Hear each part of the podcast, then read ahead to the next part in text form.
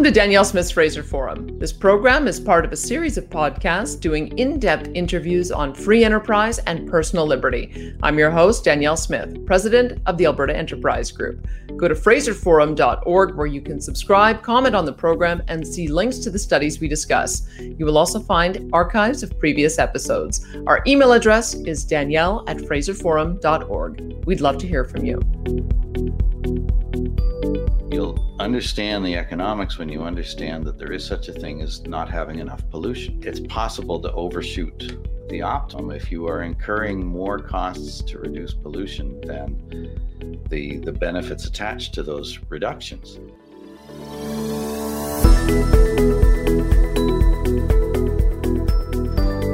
I'm joined now by Professor of Economics at the University of Guelph, Professor Ross, Mc, Ross McKitrick. Uh, Professor, thanks so much for joining me today.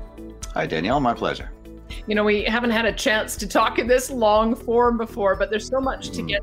You've written so much on the topic of carbon taxes. I have to wonder when you began your career in economics, no one was even talking about carbon pricing. So I'm really curious. Mm now that you've become such an expert on, on how to price, wh- when did this emerge as an issue in the economics field? Hmm, well, uh, so that takes us back to the early 1990s when I first started my PhD research at the University of British Columbia.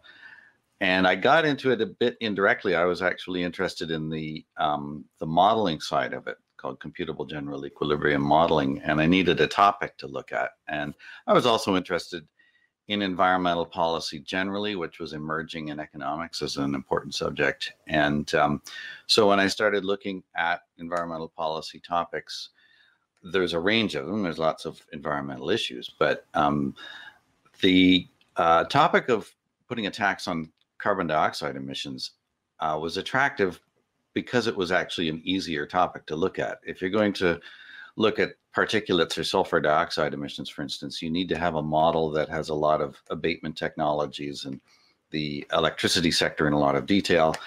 If you're going to model carbon taxes, you really just need detail on the patterns of fuel consumption because with CO2 back then and pretty much still today, there's no abatement technology. If you burn the fuel, you release the CO2. So that made the modeling side a bit easier. And when I started, there had been a bit of work in Canada. There had been some work done at the Department of Finance, and um, just a, a, a, few other people had written a bit on it, but it wasn't a well studied topic, that's for sure. So it, it was pretty new back then.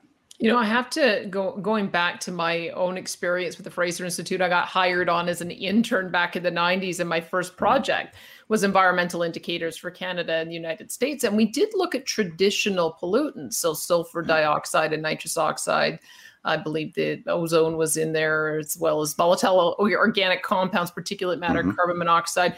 But the, the difference was it was difficult to figure out how to how to treat the goal on carbon dioxide because with all those other emissions you could measure the level in the air with air monitoring stations so that you could develop mm-hmm. an ambient level that you wanted to stay below for the benefit of human health and the environment and that's what makes mm-hmm. carbon dioxide so so difficult is it's it's hard to determine what the goal is what is the optimal amount of co2 in the atmosphere do, do we have a target in economics well um not really. Um, the the thing about CO2 is it mixes mixes globally. So mm-hmm. uh, CO2 stays in the air for a long time and it travels throughout the whole circulation of the atmosphere. So what we experience is really an average of everybody's emissions around the world, whereas sulfur dioxide or particulates they're much more local.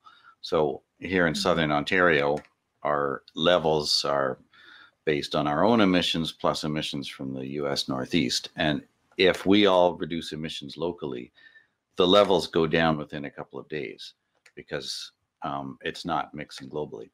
So it makes sense with sulfur and carbon monoxide and particulates and all the ones that you mentioned just to look at the local levels, um, which also affect um, your well being directly. So um, we're concerned about particulates because there are health impacts if they get really high. Now, with CO2, there's a couple of differences. One, as you mentioned, um, we inherit the level of CO2 in the air from global activity and from what's happened in the past, but we we don't have any real effect on it locally. Even if you take all the Canadian emissions put together, we're one and a half percent of global emissions. So we don't determine the global CO2 level. And then CO2 was never regulated before because it's not an air contaminant in, in the sense that there's no hazard associated with inhaling CO2, even at much higher levels than, than what we have now. We have uh, just over 400 parts per million in the air. But even if it was a thousand or 2,000 parts per million, it wouldn't really have any health consequences. If you go past that, it can start to matter. Um, and so, uh, for that reason, it's never been regulated as an air contaminant. Um, and now, with the connection to climate, uh, that's what people are concerned about. And then you raise the issue well, what would be our target if we could control the CO2 level in the air? Um, if we look at the geological history of the planet, we have very low levels right now of CO2. So um, much of the plants and animals uh, around us evolved when CO2 levels were anywhere from five to 10 times higher mm. than what they are now. And um, over the past 10,000 years, the CO2 level was pretty low. Um, it's estimated to have been under 200 parts per million until we started releasing a lot of CO2 through fossil fuel consumption. Hmm. If we were to say, what's the optimum? Um, the economic answer is you have to look at the costs and benefits along the way of where you're planning to go. So if we said, well, could we possibly get back to 200 parts per million? Um, first of all, would we actually want to cool the climate if if that were going to be the consequence? But more than that, how much would it cost to eliminate all sorts of emissions and then extract CO2 out of the air? Probably it's going to be prohibitively expensive. It's not a target we would aim for. It's more when we look forward and we say, okay, an awful lot of economic activity is tied to the release of CO2 into the air. And um, so we want to try to figure out what's going to happen over the next few hundred years if we don't do any emission controls on CO2. Um, if we don't like where that takes us, we can start aiming for lower cumulative emission targets. Ideally, we would only pursue those to the point where the benefits in terms of reduced climate change um, are large enough to offset what would be the costs of achieving those targets. And I don't know if there's a an agreed upon number there. I think um, a lot of the discussion instead gets put in terms of temperature. So mm. nowadays, there's a lot of discussion about well, we don't want to have more than one and a half degrees of warming compared to the late 1800s. However, that didn't come from economic analysis. That was more just a number that was agreed upon at political meetings, and um, scientists and modelers like it for various reasons. But it's easy to find economic models that have said, uh, no, if, if these connections between CO2 and temperature hold up or are follow certain assumptions, um, our optimal path would look more like three or three and a half degrees warming. For instance, the Nordhaus model um, in various iterations has often said, um, okay, our, our optimum would look more like three to three and a half degrees of warming compared to pre-industrial levels. And so this is where I guess politics enters into the picture because I, I think that there is this notion that when you're talking about the health of the planet, and those on the extreme end of the environmental movement even talk about an existential crisis then mm-hmm. d- does that throw the, the cost benefit discussion out the window shouldn't we be trying to achieve net zero just because the stakes are so high how do you bring economics into a discussion that has now become quite politicized mm. um, well i I guess I'd have to understand better what the basis is for saying it's an existential crisis. Mm. Um, we've lived with climate change for 150 years, for instance, and and there have been, well, the data shows there's been warming, there've been changes, there's been um, uh, trends in different measures, but they've also been so small in the background compared to everything else that's affected human welfare, mm-hmm. that um, we wouldn't have, um, at this point in time, we wouldn't want to, if we could go back in time and tell the world, hey, don't use fossil fuels, um, that would have made the 20th century much worse uh, mm. for people. And that's the kind of reasoning that we need to have looking in the future. If if it's just a matter of warming and slow changes in the system, then the calculation remains the same. And in fact, the Intergovernmental Panel on Climate Change, when it's had teams of economists writing about um, the outlook for the future in the, in the fifth assessment report, one of the points they made was yes, the you'll you'll see climate changes, but those effects are actually going to be pretty small compared to all the other mm-hmm. things that are going to change technology and economics and population and everything else. Um, I think the people who point to an existential threat are assuming that there's a, an inherent instability in the climate and there's a tipping point, there's going to be some disastrous effect and um, sort of day after tomorrow scenario where suddenly the whole thing goes haywire and we have widespread death and mayhem and destruction. And um, I think that's the sort of idea you should put on the table and then ask questions about it. Um, do we have evidence that the climate is actually like that? And if it is that unstable, then why is it that it looks so stable today in the sense that it's been buffeted by all kinds of changes throughout history, um, including geological history, and it just doesn't give off the the indication of being uh, prone to these tipping points and prone to massive instability that wipes out life on the planet as a result of small changes.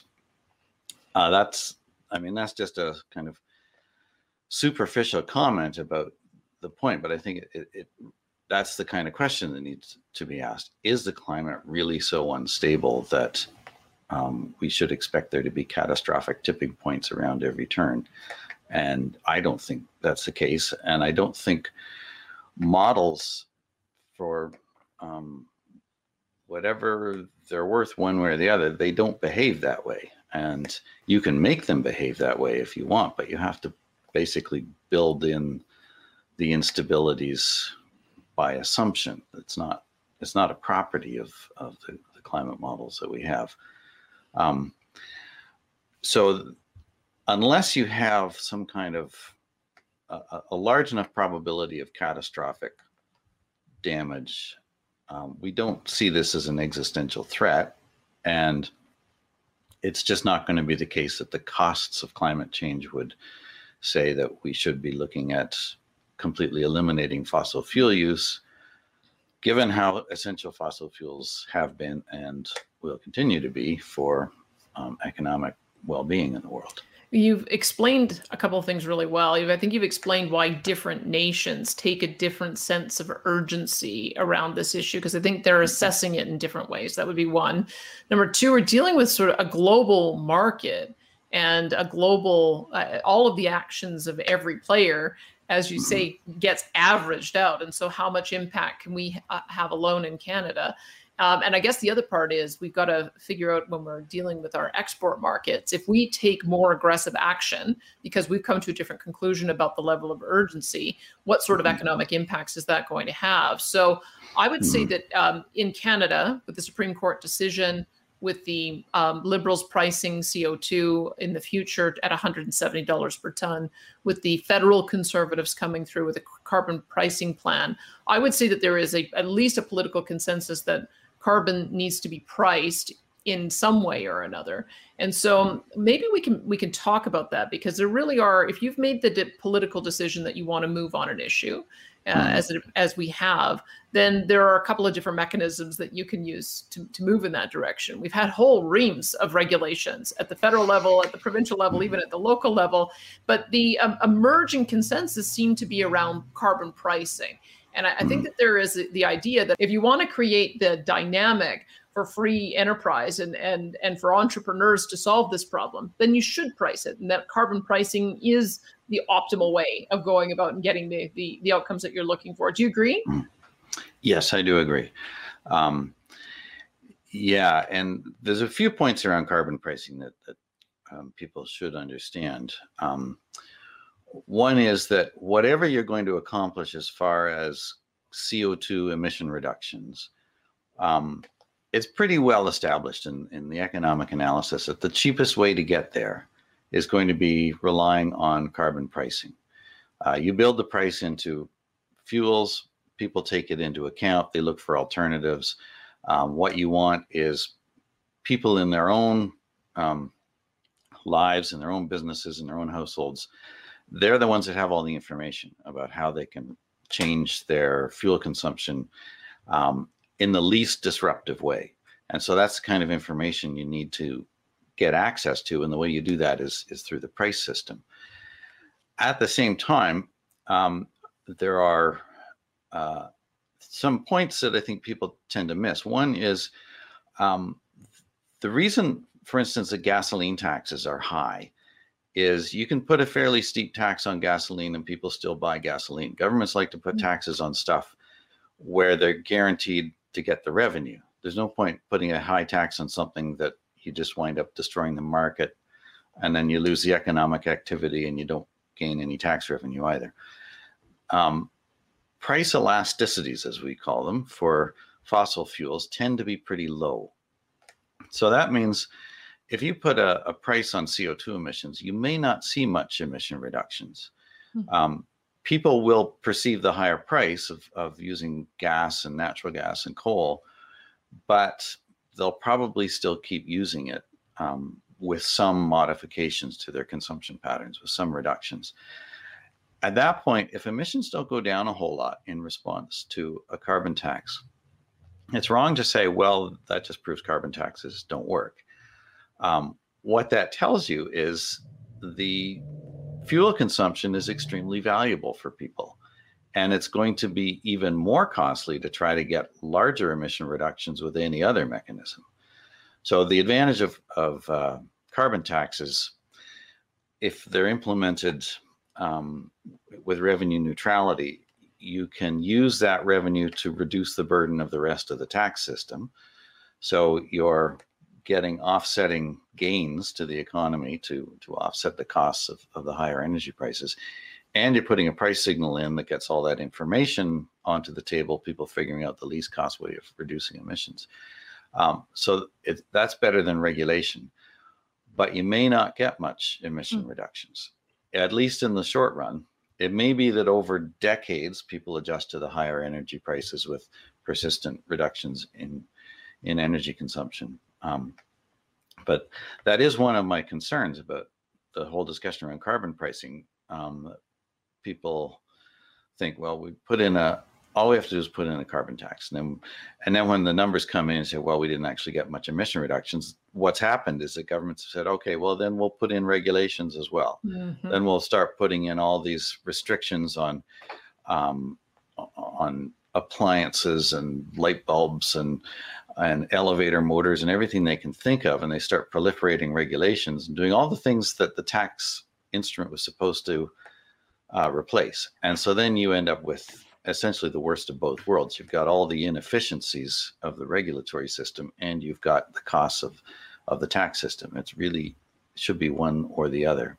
Well, l- let me ask you about that because it mm. almost seems like it makes the case for government regulation if a tax can't do the job on its own. And so, if you have, say, a subsidy for an electric vehicle purchase, what's the harm of that? Or if you have a subsidy for home renovations, if that's one of the things that is going to result in people producing fewer greenhouse gas emissions, isn't it just a helper to give people a guidepost to the kind of actions they can take and an extra reward so that you're able to expedite the change? No, if uh, if what you're interested in is CO2 emission reductions, then you want to focus your policy on CO2 emission reductions. If you start generating indirect policy measures, whatever you accomplish through them will be accomplished at a higher cost than you could have achieved with the direct policy measure. Um, if you put a carbon tax in and you don't get much emission reductions, the thing to keep in mind is it's not going to be the case that it's cheaper to go further with other instruments switching to electric vehicle mandates or ethanol mandates or home renovation subsidies, it's not like those are going to get you more emission reductions at a lower cost than a tax. You might get more emission reductions, but they will come at a higher cost than you would have gotten with a tax. One way to think about it is um, if the home renovation audits, for example, the government has no legitimate interest in what kind of windows you have installed in your house. It's none of their business. And there's nothing on the government's agenda that gives them any interest in the kind of windows that you have installed in your house. So they shouldn't be subsidizing you to replace your windows. Um, what they're interested in are CO2 emissions from power plants or motor vehicles or things like that. And they might try to say, well, by subsidizing you, Danielle, to put in new windows, we're hoping to reduce CO2 emissions somewhere 100 miles away at a power plant. Well, when you think of it that way, then it should be pretty clear okay, if what you're interested in are the emissions 100 miles away at the power plant, then put in place a policy that directly affects those emissions. Don't subsidize people's um, home renovation uh, and window upgrades in the hopes that indirectly, somewhere down the road, it's going to affect those emissions also, we, we know from, I mean, governments have been doing this for years. They've been subsidizing energy efficiency and imposing energy efficiency measures. And the thing is, it doesn't even affect energy use. It, um, uh, yes, people will take these grants and they'll report that they, uh, a lot of people replace their windows, but most of the people who use that money were going to replace their windows anyway, or they were going to insulate their attic anyway. And um, also, there's a rebound effect that um, when it starts to get cheaper to use energy, because, for instance, you might have a more efficient lighting system uh, installed, then people increase their energy consumption. Hmm. And um, uh, there's been a lot of research on this. And actually, just earlier today, someone sent me a copy of a new study, a fairly large empirical study from the United States and Europe that uh, looked at the long-term response to energy efficiency rules, and you get a short-term dip in per capita energy consumption when the energy efficiency rules kick in. But then people fully adjust to it. It's a 100% rebound effect. Mm. Um, so in the end, you don't even reduce energy consumption.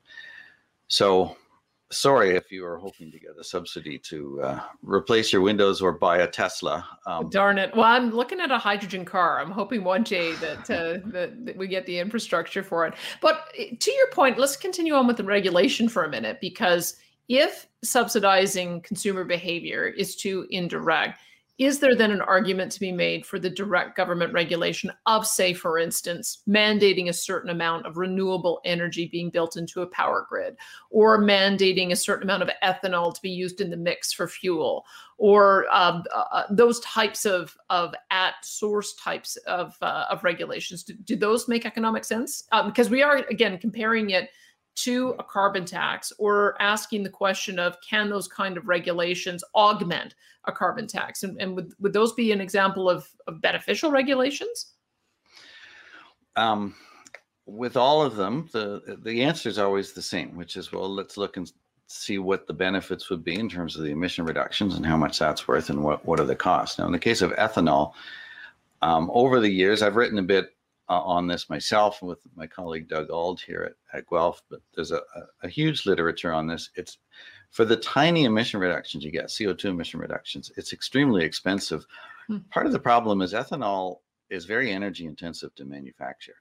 And um, so, um, and it's also, uh, when you mix it in the gasoline, your car doesn't go as far now. So um, if you have a 10% blend ethanol, you need to fill up your tank more often. And so that means, okay, you're actually burning more gasoline. Um, there's an, on net, you've burned less gasoline because you've replaced some of it with ethanol, but you're not down by 10% because you need to fill up your tank more. And then if you look at the energy used to produce the ethanol in the first place, and we're going to be, when we up our ethanol requirements, we import a lot of the ethanol from the US. So it's being produced by a natural gas and coal intensive electricity grid. It's not even clear in the end that we're getting any emission reductions, but we're certainly paying more at the pump because of the ethanol blend. Mm. A better way to think about this would be if, let's say, you're operating a refinery and you're paying a carbon tax on, on your throughputs.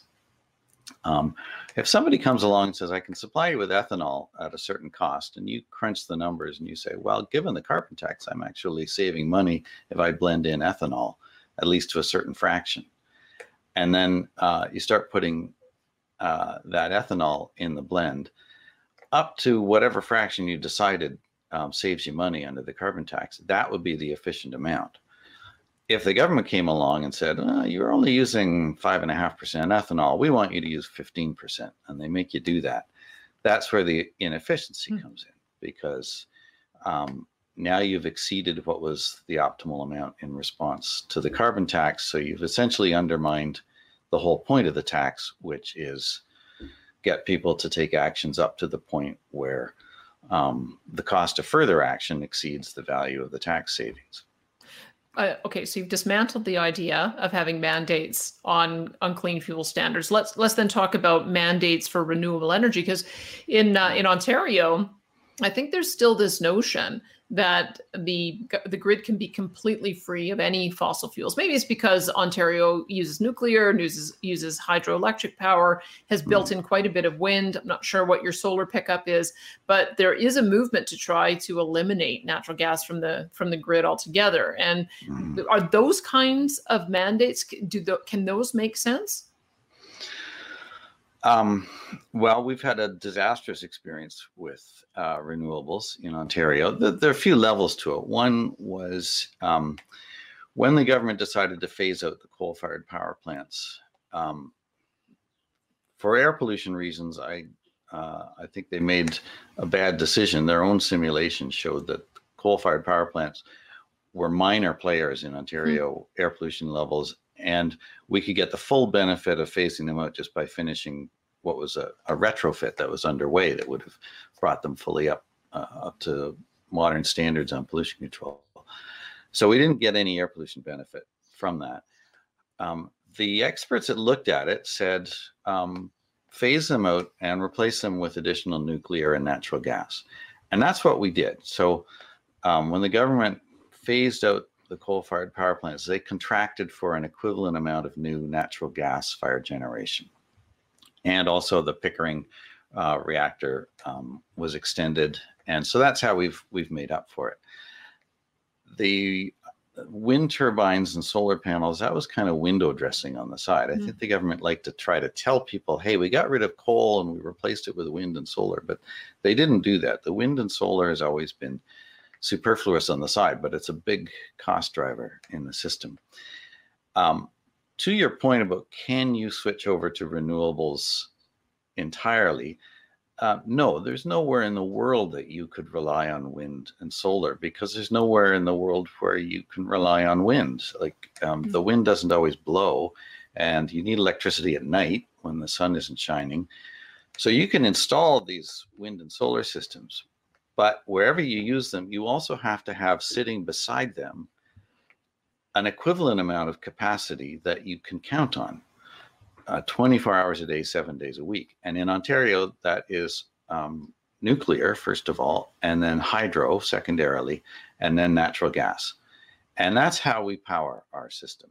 When the wind is blowing, that will displace some of it, but it um, displaces hydro a lot, um, mm-hmm. not just uh, natural gas. And unfortunately, a lot of times the wind is blowing. It's times like in the middle of the night in the fall um, or during days in the spring when um, the, there's wind, but there's very little power demand. And we have what's called surplus baseload, which means um, we have more power coming into the system than we can use. And with a lot of nuclear plants, you can't just shut nuclear plants off. You have um, they really have to run at a constant capacity. You can we can spill water from some of our hydro plants and and uh, take some of that power off the grid, but otherwise, what we end up doing or we did um, previously was we had to take all that wind energy and then sell it at a huge loss to the U.S. because we weren't able to use it. They changed the system after a few years because that was extremely expensive. Um, to what's called a take or pay rule, which means if the wind is blowing, we'll pay the wind turbines for their electricity, but um, chances are we don't even take it from them because we can't use it.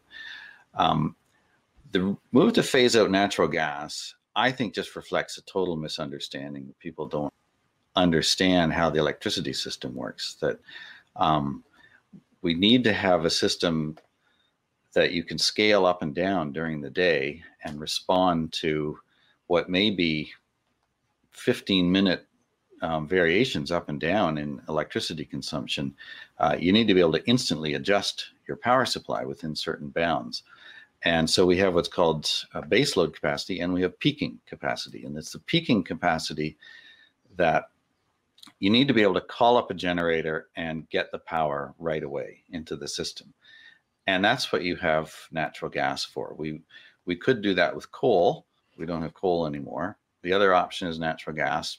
I think the only other option would be diesel. Like there's mm. there's no other peaking power system that power plant managers around the world can turn to other than fossil fuels. So if Ontario wants to phase out natural gas, um, I think people first need to understand that quite apart from the cost, that means there will be times of the day when there's no electricity and there will be blackouts and mm. we will have a great deal of instability in our power grid and um, give people a week of that and mm. they will want the natural gas back. No kidding. I mean, we saw that over the, the past winter in Texas of what happens when the stable mm-hmm. energy of a natural gas grid fails, you can't call up wind on demand to, to fill the yeah. gap. I guess that, what I'm observing is it seems like the, there's that may be behind this new push to hydrogen is that perhaps when you get this surplus power of wind and solar, if you can store it in the form of hydrogen, then you can sell the hydrogen back into the grid um, in place of fossil fuels. But the, I guess the, the, the fact that we're not quite there yet on the technology lends mm-hmm. itself to what do you do in this in this transition period and i i i, I kind of wonder about this um the, the the concern that i have is that there doesn't appear to be a, a realistic assessment of how quickly we can move I, I, have a lot of confidence in entrepreneurs, though. I have a lot of confidence in markets.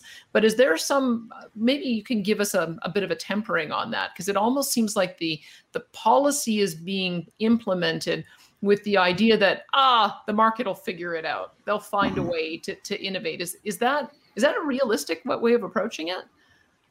Um, well i don't know. I mean when we talk about innovation the point about innovation is it's beyond this veil of what we'll know next week. And uh, we don't know what we'll know next week because um, it's not next week yet so somebody might be on the verge of a great breakthrough. What I, I would say is the breakthrough isn't going to come because uh, Canada imposes horrifically expensive rules on itself. The, there might be some uh, helpful innovations here and there in the system, but um, I don't think that the private sector is sitting on some terrific reconfiguration of our energy system that involves no use of fossil fuels for combustion, and all they need is a little push from the government. Uh, that's the kind of reasoning I've heard all my life that mm-hmm. um, governments have always been saying,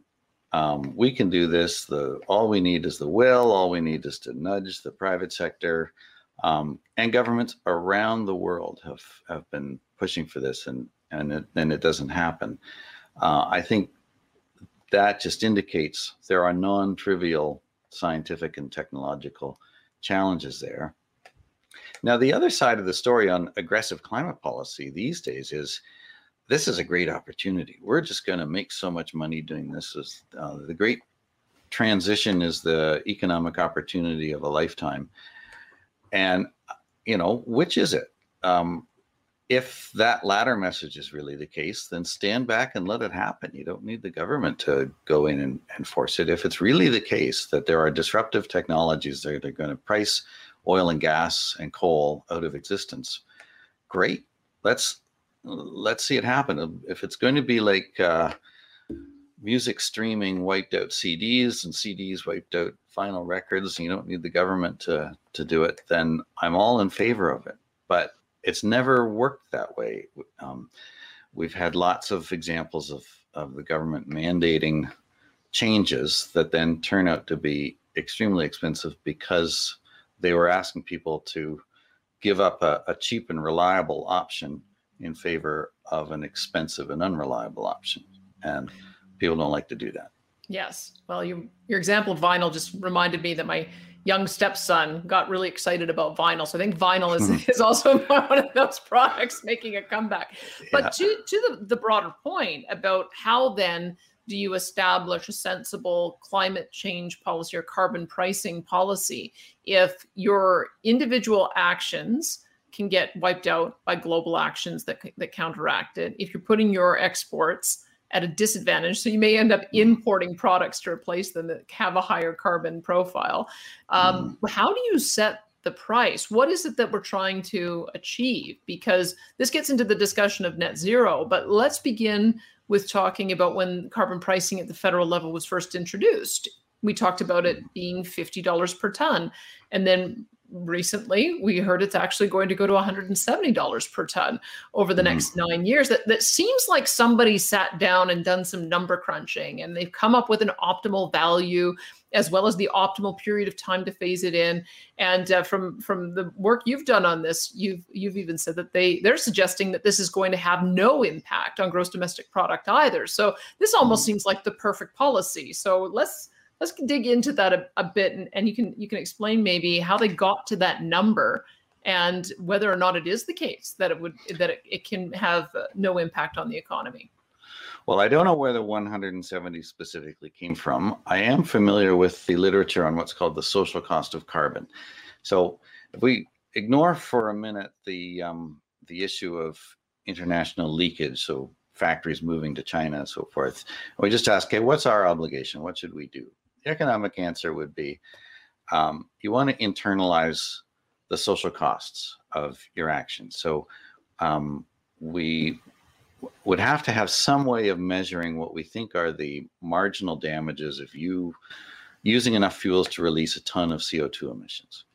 And so there are models for doing that. There's there's lots of economic analysis, obviously enormous uncertainties and disagreements, and frankly the there's such a wide range of resulting numbers that it's almost guesswork where you you fall in it but um, you pick a number. And traditionally the number that um, has been used by the mainstream in economics would be somewhere between up until now be between 20 and 40 dollars us per ton of emissions. Now the high end might go up to 50 dollars or even a bit more and still argue about that, but let's take $50 a ton. Let's say that's your, your, your number. The economic approach would be to say, uh, Danielle, I'm not going to tell you how much CO2 you should emit in your lifetime, but I'm going to tell you you should pay $50 a ton. And then the rest is up to you. And if that's nothing to you and you think, well, okay, fine, I'm, I'm going to pay it and I'm going to just carry on as before.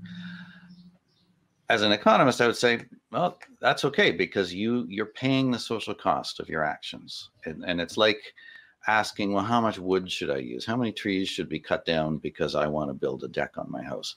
Well, as long as you're paying for it and you're paying the cost of those resources you're using up, it's up to you. That's that's really one of the essential principles of a, a free market economy. That I don't get to tell you how much wood you should use to build the deck on your house. As long as you are paying society for the resources you're using up. Mm. You decide. And that's how we want to think about CO2 emissions as well. I'm, I'm not going to tell you how much CO2 you should emit. What I will say is, as long as you're paying the social cost of the fuel you use and the social cost of the emissions, then I have to stand back and leave the rest up to you. And we do, we all do that for each other. Um, now, with the the federal policy, um, when they brought it in, as I said before, one of the problems is they've got all these other regulations in place as well. So they're not really getting any economic efficiency from bringing in a carbon tax. Um, a carbon tax of about $50 a ton, though, they could legitimately say you can introduce this and not cause any real harm to the economy. If you recycle the revenue into the economy, especially through other tax reductions, they're using a, for, a variety of methods. Um, they're not the best. They amount to lump sum handouts to households and then output subsidies to businesses. Um, so, okay, that, that's fine. It'll have a small effect at $50 a ton. It also won't reduce emissions very much. And um, that's kind of the, the other side of it. So then they've said, well, let's raise the tax to $170 a ton. That's a large enough price shock, though, that you're not going to be able to shield the economy from the downside consequences, especially because the money's coming back to households in lump sum transfers. It's not um, reducing income taxes or any other distortions in the tax system. A lot of the money will be going out through the output based pricing system to, bus- to some large emitters in the form of output subsidies. And um, uh, also, um, some of it will disappear as, in a sense as the tax base itself shrinks. So um, the um, the way the the government's implementing it, it's it's not the worst system in the world for sure, but um, they could have shielded the economy a little better um, with the revenue recycling options. Now at that point, it's uh, I think it's still the case they're not going to come anywhere near the Paris emission reduction targets. Mm. I think they'll certainly get partway there because this is a big increase in the cost of uh, using fossil fuels. Um, I have no idea what they're thinking. Like, well, I don't imagine there's a whole lot of thinking behind this announcement. They're going to overshoot the Paris targets and and hit a 43 or 45 percent emission reduction target, and that's doesn't make a whole lot of sense to me. Um, but uh, the um, if the the tax goes through, then um, there will be a, a negative consequences for the economy, and people won't be shielded from them by the rebates. Um, and then we get into another issue, uh, which you kind of alluded to, which is what happens when people see all this manufacturing activity just leaving the country? When, for a country like Canada, we're never really talking about reducing emissions. We're just talking about relocating the emissions. Mm-hmm. And um, our ultimate decision here in Canada isn't um, what our global CO2 emissions going to be. Our decision is how much of them will be here in Canada. Because at a certain point, um, they just move to other hmm. jurisdictions.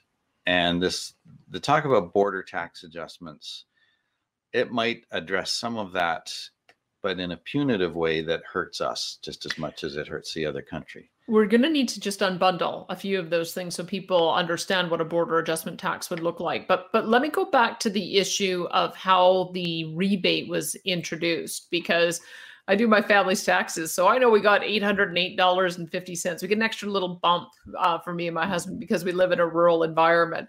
And mm. when I go back and look at what I spent last year in carbon taxes, because I was working from home, I wasn't commuting, my, my gas bills were way down, my mm-hmm. uh, and even the amount of, uh, of tax that I paid on my home heating, because we're principally natural gas where, where I live, uh, I mm-hmm. would say that I probably ended up better off with with that with that transfer. And so i think a lot of people would be of the view that if you're going to implement some kind of carbon or revenue neutral carbon pricing that's mm-hmm. probably not a bad way of doing it. W- would there have been a better way to go about it?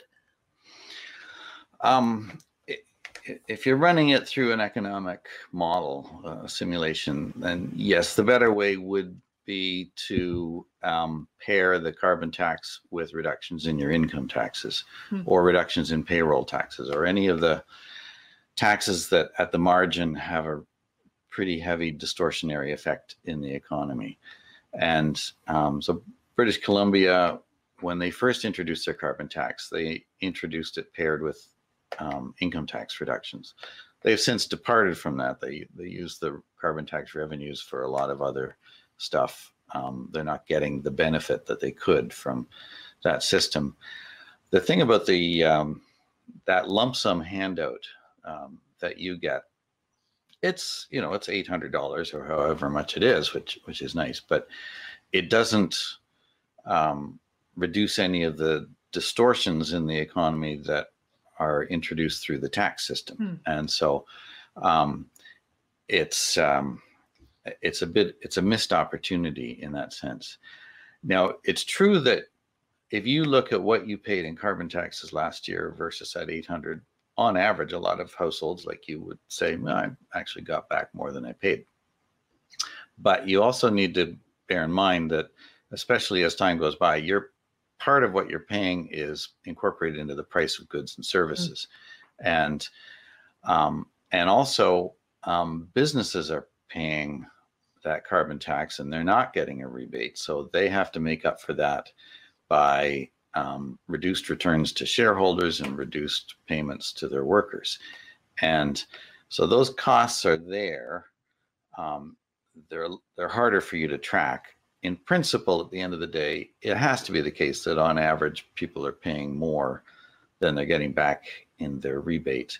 It's just it may not be line items called carbon tax. Mm-hmm. It may be built into other prices. So, is the question of equity a political science question or an economics question? Because I guess what I, what's obviously the consideration that went into how to structure it is that if you based a reduction on income taxes, only people who have a high enough income to pay income tax would benefit from that rebate. Versus if you're giving a lump sum across the board amount to everyone, that would probably benefit proportionately those at the lower end of the income scale more. Would i mean does should that be a consideration or is that really more of a political consideration? Uh, no that's, that's a fair point and and economists do look at the uh, equity side of it um, and um, so you're right with with income taxes um, uh, some people if they're not in the labor market obviously it, it wouldn't be a direct benefit to them unless indirectly they wanted to get into the labor market, but they nobody was hiring, and then by reducing income taxes, that um, expands the labor market so they can get into it. So I mean that gets into sort of down the road secondary indirect effects. Um, with the HST, uh, when that was introduced, the equity consideration there was to send um, checks to low income households to offset uh, the cost of the HST because for efficiency reasons, we like to have a consumption tax. And economists would um, prefer to move away from income taxation towards consumption taxes for efficiency reasons. But then you get this equity issue. And so that was addressed by, okay, you couple the HST with um, low income rebates uh, to reduce the burden on low income households. Okay, let's then talk about the other concept that you raised, which is a border adjustment tax. So, if I understand, everyone likes to quote Nobel Prize winner William Nordhaus and his work on carbon taxes.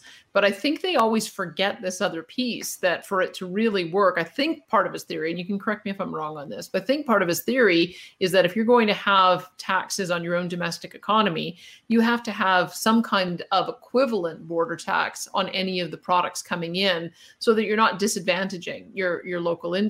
And so it seems to me that politicians really understand the first part, putting the tax in, but I don't know that we've seen really any effective way of trying to create that kind of parity. It, it's obviously an interest in Alberta because Alberta thinks, oh yeah, mm-hmm. by all means, make sure you're putting taxes on that those barrels of oil coming in from Nigeria or or Kazakhstan or Saudi Arabia, but there's probably some factor that we're not quite considering about how complex it is when you when you try to do that sort of pricing. So can you explain that a little bit? Yeah, it, well, it's certainly not complicated if it's a matter of importing uh, natural gas or oil or coal. Um, you would just put the carbon tax on that to exactly the same extent as if it was domestically produced fuel. The issue gets a bit more complicated when we're talking about a boatload of iPhones mm. or um, clothing or anything that in principle might have been produced here, but people produce in another country because well, there are lots of reasons people will produce in other countries. Usually it's labor and taxes, but energy costs are important as well. And um, so when you have leakage effects, as we call them, and that means uh, one jurisdiction raises its environmental standards, or in this case, imposes carbon pricing or CO2 emission reduction policies. So now energy intensive activity is expensive in Canada. So we'll just go and, and do it in China or India or some other jurisdiction. Um, then if we decide, okay, well, we've just we didn't reduce emissions, we just lost a bunch of jobs. So we need a remedy for that. So we'll put um, what are called border tax adjustments, not just on the fuel, but on all the manufactured goods coming out of China or coming out of India in proportion to what we think is the carbon content of those. So first of all, it's it's a terribly complicated pricing system to figure out. Like when you think about all the goods coming from China, um, that's pretty much everything. And um, uh, if it was your job to say, okay, how what should be the carbon border adjustment on PC computers and pullover sweatshirts and shoes and mm. um, you know water bottles and thermoses and everything else, it's it's going to be guesswork. Um, then the other issue is, um, does that actually change emissions um, down in China? Like companies that go there um, there are a whole lot of factors that draw companies to set up in a location, and energy costs are important, but they're they're usually part of a mix. And so, let's say we do put in the carbon border tax adjustments. Um, from a, a fairness point to our domestic producers, they may decide, all right, just in principle, we want to do this. But if having done that, we don't actually affect the emissions at the the source country in any meaningful way, we're worse off because those are import tariffs. And a standard um, result in, in economics is uh, that when you put import tariffs in place, in most cases, you make yourself as much worse off as you make the uh, country you're importing from. So it's um, a lot of people are thinking about the border tax adjustment issue. Um, there's, and we need to think it through, um, but there are downsides to it. And um, it's definitely not going to get away from the issue that unless climate action is comprehensive and at the global level, what we do here in Canada, and even all the signatories to the Paris Treaty taken together, what what those countries do will have minimal effects on the accumulation of CO2 in the atmosphere over the next hundred years. It was the same with Kyoto before it. You could hardly see the difference in the model simulations with and without Kyoto because it's a treaty that only covers Western countries and they're not the source of all the emissions growth over the next century. It almost sounded like you were making the case for a global set price on on carbon, but I don't think you I don't think you were. But I'm it's almost inescapable, isn't it? If you're going to try to address a global problem, we've got these problems of leakages. You've identified the bureaucratic complexity of trying to put border adjustment taxes you can see why it is that, that, that those who are arguing for a global solution are suggesting that we need a global price. Would there be some advantage in going down that path, or does does that get mm-hmm. get uh, a lot more complicated? Well, for just strictly speaking about the economics, um, my ideal uh, would be um, if you have a, a scientifically rational CO2 price um, yes, every country faces that, although every country also gets to adjust it based on what's called the marginal cost of public funds. In, in other words, the cost of your tax system. And it's a uh, another complication here we don't need to go into, but um, every jurisdiction should adjust that tax rate based on um, its own in the internal cost of its tax system. Mm-hmm. However, um, then you have the question of well, how do you enforce a global tax, and um, then I would, I guess, put on my more pragmatic hat and say there are no prospects for a global police force, and nor would I want there to be such a thing. And um, countries can't enforce those kinds of demands on other countries unless there's some bargaining chip like for instance uh, we're not going to trade with you unless mm-hmm. you do this or you know there'll be some other treaty that will be put at risk and, and you have to have diplomacy uh, involved and um, so you, you can get a lot of cooperation among countries um, through that kind of diplomacy.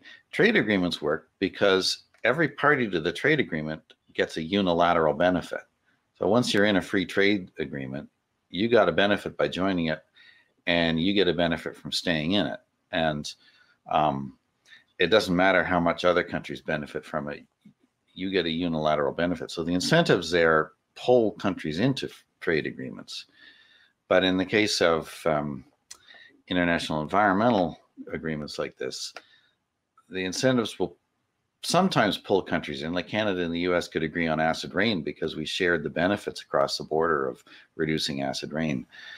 But if you have something like climate where um, it's a global issue, and countries have a greater private benefit of not being a part of the treaty than being a part of it. Um, they have an incentive not to participate. Well, and Canada has a difficult time too because we're looking at some of those large growing markets like China and India as being the recipients of our goods. But if they don't have equivalent uh, carbon pricing policy, it's not like we would shut ourselves off from that market as well. So that creates another another right. bit of complexity. Let me ask you the, the question though, because I, I, I don't think you found it plausible when the government said that $170 carbon price was not going to have impact on uh, on GDP, on the number of jobs, and on the impact on individual households. And you actually quantified that. So mm-hmm. um, you uh, estimated that we would lose 184,000 jobs, that we would see each household lose, I think, $1,540. Um, that we would see a decrease in uh, in GDP of 1.8 mm-hmm. percent. Now, now these seem like big numbers, but in the context of um, our, the, the entire size of our economy. Maybe maybe you can tell us is that is that a cost we should be willing willing to shoulder so that we internalize the, the social cost of the of the uh, production of emissions? Well, to the first question about are these big numbers, um, 20 years ago in, in the discussion around the Kyoto Protocol, there was a ton of work at the federal government on modeling that policy. There was other various groups are running um, simulation models, including in the private sector.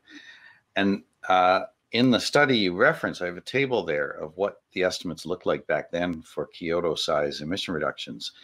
And the numbers that I calculated this time with with a new model, they're right in the same ballpark. Mm. The um, these are not unusual estimates at all for a policy intervention of this size. In fact, I, uh, knowing my own model, I would say they're they're on the small side, but um, but in any case, they're they're certainly in the ballpark of what other models would have suggested if the government were doing any serious modeling. And that's a weird thing about this that hmm. they have not put out their own cost estimates and and they don't seem interested in letting people in on um, the, these kinds of impacts. Now, to your second question, should we be willing to bear this this cost? I think it's better to think in terms of not not um, how much of our GDP should we be willing to lose, but what's an appropriate social cost of carbon. And so I've written a lot on that over the years, and I have um, new work in the last couple of years um, where we you mentioned the Nordhaus model. We took that model and one of the other big integrated assessment models, and we ran it with updated parameters on things like CO2, evidence on CO2 fertilization and evidence on climate sensitivity from the climate literature. And the social cost of carbon numbers still come out pretty low compared to policy numbers. Um, it in the case of uh, the Nordhaus model, um, as with any model, I mean these are big parameterized systems, you change the parameters, you get a different answer out. So you have to make a case for the parameters. But we made a case why um, the um, the recent literature on climate sensitivity that looks at how the climate has actually adapted to increased CO2 over the past 150 years that generates a distribution of, of impact numbers. We took that, stuck it in the model, and the social cost of carbon drops to ten dollars a ton or, mm. or, in in that range, and you can get higher social cost of carbon estimates, and I'm aware of the papers and I've, I've read them, but they have to make some assumptions that are pretty controversial, and I would say they have a lot of critics when when the numbers come out in the hundreds of dollars a ton.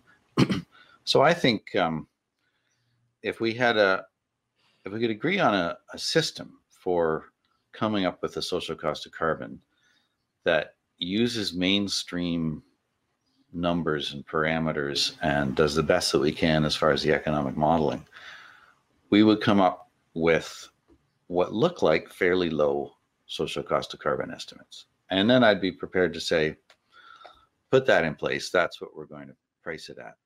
I predict people won't really reduce their CO2 emissions all that much. But even if the number was much higher, I predict people wouldn't reduce their CO2 emissions all that much.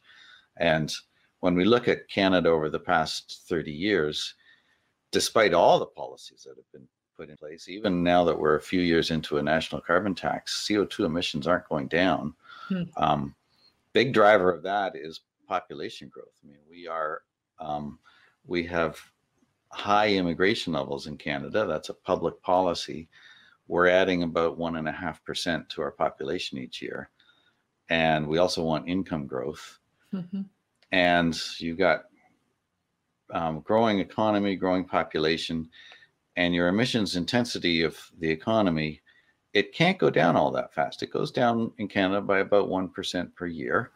And it that's rate isn't going to change very much. And um, so um, with the extra population and, and larger GDP, um, we're probably not going to see much in the way of emission reductions, even with the escalating um, carbon tax rate, at least not on the scale that government's committed to. Well, and the, the scale you're talking about is is substantial. So if the market would decide to have a relatively low carbon price because we've committed to some pretty aggressive reductions under the Paris Accord, I think the number you you calculated was $243 per ton in order to meet I think just the preliminary objective of 2030, yeah. right? Right.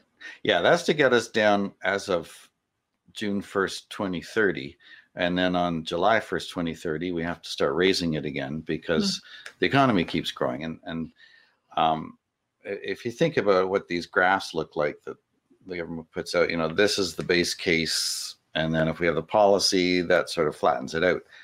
But only up to a certain point, and then it grows again. And um, so, as long as the economy and the population are growing, and we want to keep CO2 emissions fixed with current technology, and that's an important caveat, with current technology, we are looking at um, forever tightening that policy, forever increasing the costs. And um, so the economic consequences just get worse and worse. And um, like right now, there's a whole new generation coming to terms with climate policy for the first time. And I just want to say, listen, folks, just go read up on the Kyoto Protocol because we talked about all of this 20 years ago, and hmm.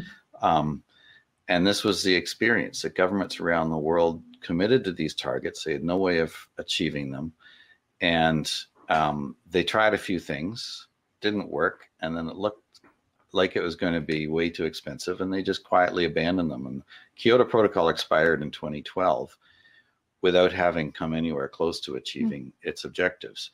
And um, with Paris, it's a, a, different structure of a treaty, but um, even all these years into it, and with 2030 barreling towards us, um, the countries that are part of it are not on track to meet their mm. targets. And the kinds of policies that they're talking about, I just don't think people really have got their heads around the, the idea that, you know, the government of Britain and I guess the government of Quebec are saying they're going to ban gasoline powered motor vehicles sometime later this decade and ban the use of natural gas in home heating.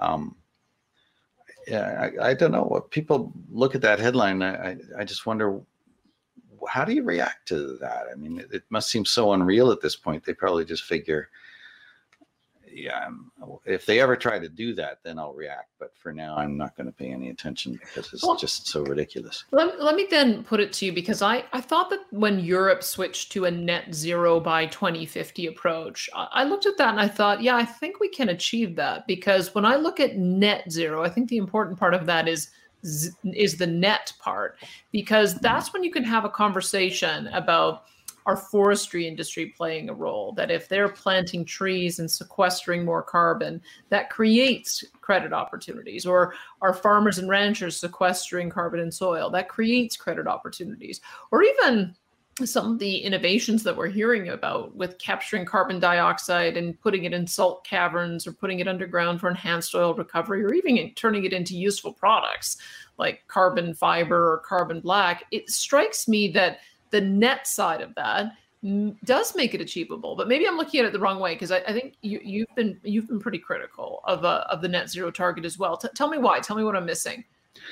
Well it just depends on those offset mechanisms that you describe. If um, if the cheapest among them is $600 a ton then mm-hmm. it's it's inefficient to do that. On the other hand if somebody says look i can sequester all the co2 you want for $5 a ton then this whole issue is over with. I mean, it's um, we'd say, okay, go for it. You can have 100% of our CO2, and we'll pay you five dollars a ton, and um, and we're done. But um, under current technology, as I understand it, um, carbon capture is only applicable in a few places where you've got the underground reservoirs that um, can accommodate it, and um, and even then it's expensive to pump it underground unless you get some enhanced mm. oil recovery out of it. Um, with forest sequestration um, that helps but you need a net addition to your forest stock uh, to to do that. Um, or if you harvest the wood for lumber you um, you'll get a the credit for as long as the wood is intact. I mean 100 years from now the wood will eventually decompose but and then with farmers um, yes, there's there's types of agriculture that um, uh, sequester carbon in the soil, but I think it's an unstable form of sequestering. I don't understand this in any detail, but I have heard it mentioned by colleagues who work on this that it all depends on that farmer forever after using the same tillage method on that field. If they go and change their mm-hmm. tillage method next season, they may release all the the CO2. Um, another downside, though, with with the credit approach. Um, if we're going to do it, then we have to let other countries do it. And it's been very difficult for countries to agree on how to come up with a credible credit system because you can have countries that just stand up and announce, "Hey, we're we're sequestering lots and lots of CO2, and we've got credits for sale for five dollars a ton or ten dollars a ton," and um, they're next to impossible to audit in any meaningful way. And um, that avenue hasn't really developed all that well. Uh, back when Chrétien was prime minister, though, he this was a point he tried to push in negotiations on our compliance with Kyoto. We wanted huge credits for our forests and um, the sequestering of CO2 that was happening through our forests, and other countries were reluctant to give it to us, mm-hmm. and that was one of the points where negotiations broke down. Um, so we we do get some credits, but not as much as Canada had pushed for. Um, so basically, my understanding of net zero is it still involves a massive reduction in um, consumption of fossil fuels to actually get to the zero um, part. And it's all contingent on technology, but under current and foreseeable technology, we quickly get into a, a, range where the costs are far in excess of what they're worth as far as the emission reductions. Right. I want to I want to talk about that too because I, I think I think in some ways the discussion around net zero is going to a discussion of absolute zero that there has right. to be an absolute end to the use of hydrocarbon fuels. And I, I guess I'm, I'm wondering, because you, you wrote a great column on this as well, about how clean do you want to be? How clean is clean enough? And mm. I don't know when we switched from doing that kind of calculation that you don't need to be perfect. You don't need to get to zero. It seems like zero is always the goal now, that you have to be 100% off of some type of emission or geez even when we were talking most recently with the pandemic there was an argument that we had to get to zero cases right. there there does seem to be this notion that zero should be the target and why can't it mm-hmm. be um yeah so in, in that column that you mentioned i mean the, the question i put rhetorically speaking was how clean is your bathroom i mean at a certain point it's clean enough and there's no point spending more time there because there's other things that you want to be doing um, it's the same with air quality. We've made big improvements in air quality, um, but we do get to the point where further improvements are more expensive than any benefit that we we derive from them. In economics, it's just kind of second nature that we think of the concept of an optimum, and the optimum involves the trade-off of the benefits and the costs. Mm.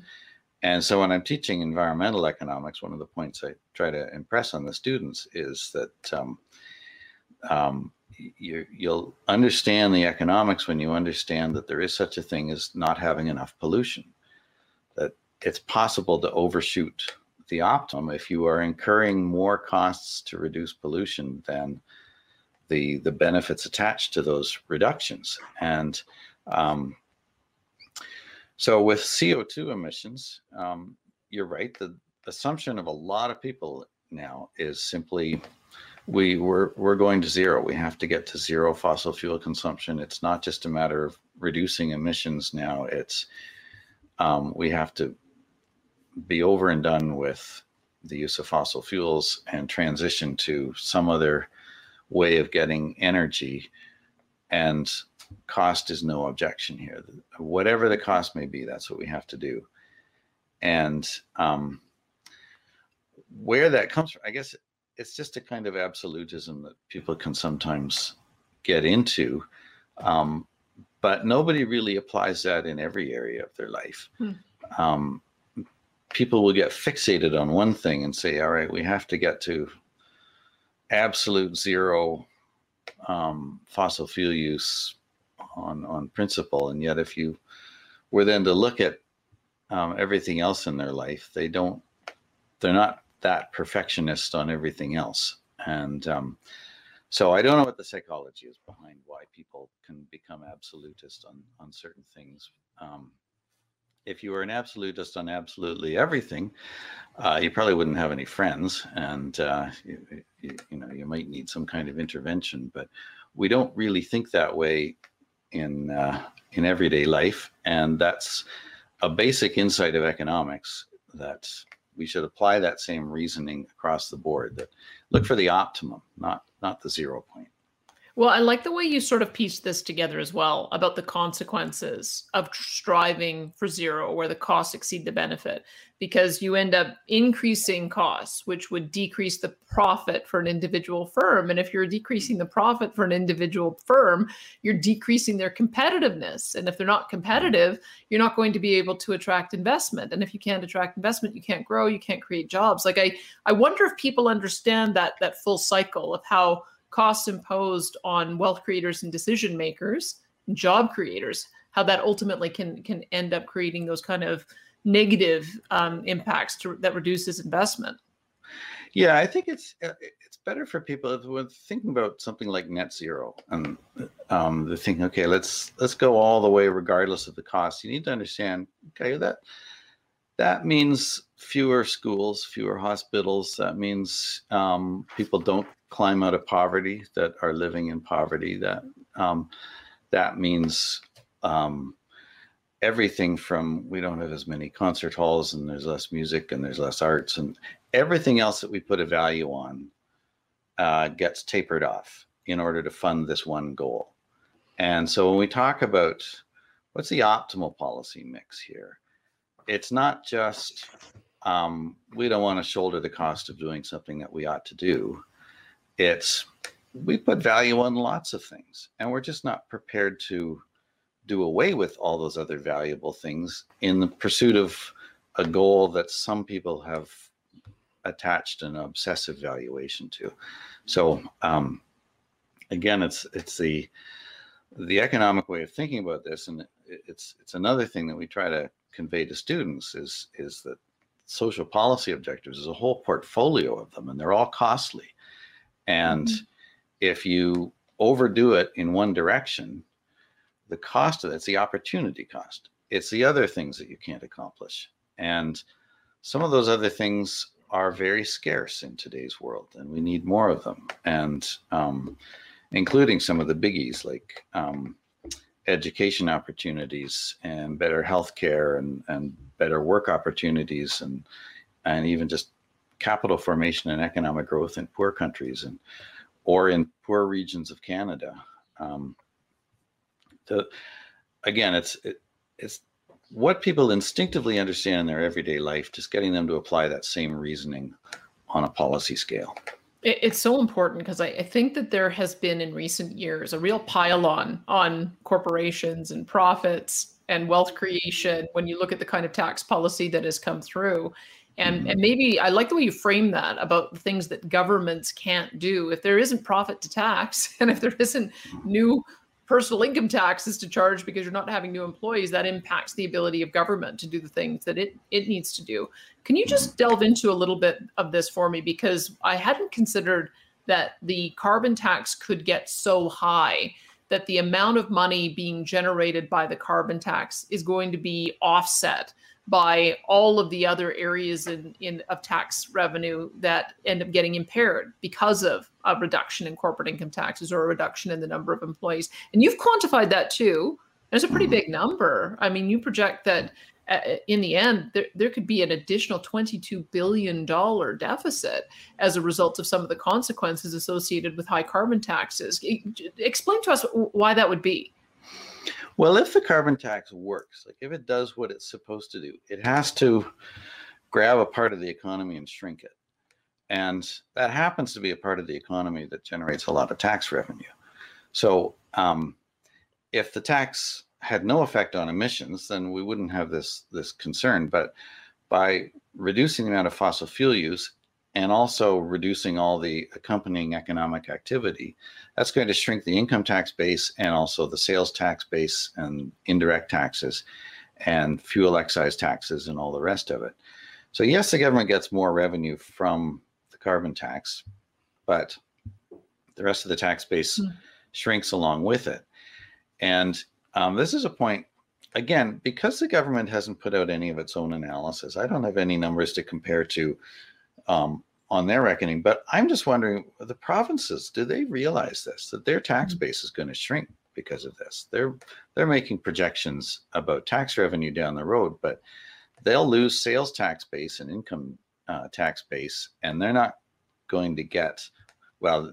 Uh, depending on how they structure it, they may not get revenue from the the carbon tax system. So I would think that's something that the provinces should have um, picked up on before now. Part of it, though, again, just to reiterate, is 20 years ago, there were multiple teams in the federal government. Um, there was a team, a couple of teams at Department of Finance. There was a, a group at um, Natural Resources Canada, Industry Canada commissioned, um, and these are all large-scale econometric modeling exercises. They had internal groups, they had external groups. Um, none of that is happening now. Hmm. The government is putting in this massive policy with no quantitative guidance about the impacts. And um, so I I think for one thing there will be um, large negative effects on employment, and um, at a time when we're still dealing with the COVID recession, I, I think the timing couldn't be worse for that. But also um, fiscally, this is going to impact the provinces as they they look ahead and try to uh, recover from uh, this giant hole that was blown through provincial budgets as a result of the pandemic. Um, this is a negative shock that's coming down the road for them as well. All right. So you uh, let's finish up by talking about how you would craft an ideal carbon policy. So the conservatives federally under Erin O'Toole did come up with a carbon uh, pricing policy, And I think you, you sort of summarized it as uh, one of the policies is a cottage tax because they want to reduce yeah. the amount of people who, I guess, have second homes and go to the cottage. So I think it, some of your critique is that they're doing the same problem that a lot of governments do is that you either believe in carbon pricing or you don't. If you price carbon, mm-hmm. then you don't need all of those extra helpers on regulation. Right. So mm-hmm. l- let's then talk about how you would uh, structure a policy if we were ha- to have a rational approach to this and we were to set carbon pricing in a way that had minimal impairment on markets and minimal mm-hmm. impairment on on the on economic growth what would be some of the aspects of that? Um, i guess as a preface to that everyone around the table i'd need agreement on certain points which is um, first of all we're going to target a price not a quantity. Uh, we can't go into this with an arbitrary idea in mind that we're going to cut emissions by 40% no matter what instead we need to agree on what should we be paying individually for our co2 emissions. And that's got to be a reasonable number. Um, it can't uh, well i think 170 is way too high but um, and then another thing is to agree on what's the government actually interested in. And it goes back to my earlier point that government does not have any legitimate interest in the kind of windows that you install in your house and does not have any legitimate interest in whether you have a cottage or a second home or any of these other things. And, and the problem with government policy making is um, people start making these indirect connections and they're thinking well, I'm interested in reducing sulfur dioxide emissions. So, Danielle, I'm going to tell you what kind of light bulbs you're allowed to put in, in your lamp. Um, you got to stay focused on what you're interested in. So, we're interested in CO2 emissions. Then we need to come up with a realistic measure of what's what social cost do you, Danielle, impose on the rest of us when you release CO2 emissions through fossil fuel use. Okay, you have to pay it. And then we kind of have to um, lash ourselves to the mast and say we will live with what the market uh, comes up with. And um, now I would add to that, there's a good economic case to say we should also fund some research on those high risk abatement options out there. Um, various forms of CO2 sequestration or carbon capture or other technologies that might just completely upend the cost curve and and say with a a fixed upfront investment, suddenly the cost of CO2 abatement goes way down. Analogous to catalytic converters on cars. Mm-hmm. Um, catalytic converter, I uh, it's just one of the most remarkable inventions ever. We had terrible tailpipe emissions in the 60s and 70s, uh, very bad air quality in cities because of, of motor vehicle use. And then this little contraption gets invented, stick it on a tailpipe, and suddenly the tailpipe emissions go way down, and carbon monoxide virtually disappears in urban air. And so um, we can continue using cars, and um, we don't even notice the cost of putting a catalytic converter on a car, but it has a big it basically it, it reduced the cost curve substantially for um, improving air quality through transportation. So if there's something out there that has a, a reasonable chance, um, then I would say, yeah, the, the public should, um, the, the public money should be behind that because we'll all benefit if someone can invent that. And there may not be enough private sector money to make it happen um, unless there's a big profit opportunity in it. Um, it may be, for instance, one of them is is some kind of new approach to nuclear energy. Mm. Um, like hydrogen, I think that's an area where people think we're always on the verge of the magic nuclear reactor that solves all our problems, and um, it's it's not as likely, uh, from what I understand. Um, it, it's just not likely to be the case that in the next decade we're going to have really low cost small nuclear reactors on every corner. But um, there may be options there on the electricity supply that we aren't aware of now, or on carbon capture or things like that. But for my optimal policy, for today's technology, for what are actually options in front of us, and all these things that we've talked about about balancing social policy objectives, like I say, my ideal would be we pick a reasonable price we put it in place, and that's it. We don't touch it after that. All right. Well, and I, I'm of the view that entrepreneurs probably will come up with the equivalent of that catalytic converter and probably will solve the problem through innovation. As long as we don't crush innovation because of tax mm-hmm. policy that makes it impossible to invest in and, and put towards those kinds of innovations. All right, uh, uh, Professor McKitrick, I know that all, all, of the things that we talked about today are available on the Fraser Institute website, fraserinstitute.org. Do you want to give us a sneak peek of uh, anything that else, else that might be coming up? Just finished co-authoring a report uh, with uh, a colleague in the states, Robert Murphy, looking at uh, what does the economic literature have to say about the one and a half degree warming target. And uh, there is a huge amount of misunderstanding about where that number came from and um, how it doesn't line up with what economists have said, doesn't even line up with what past IPCC reports have recommended. So um, keep an eye out for that one. Oh, we definitely will. Thank you so much for your time today. My pleasure. Thanks, Danielle. Nice to yep. talk to you. Nice to talk to you too. That was Professor Ross McKitrick, who's professor of economics at the University of Guelph.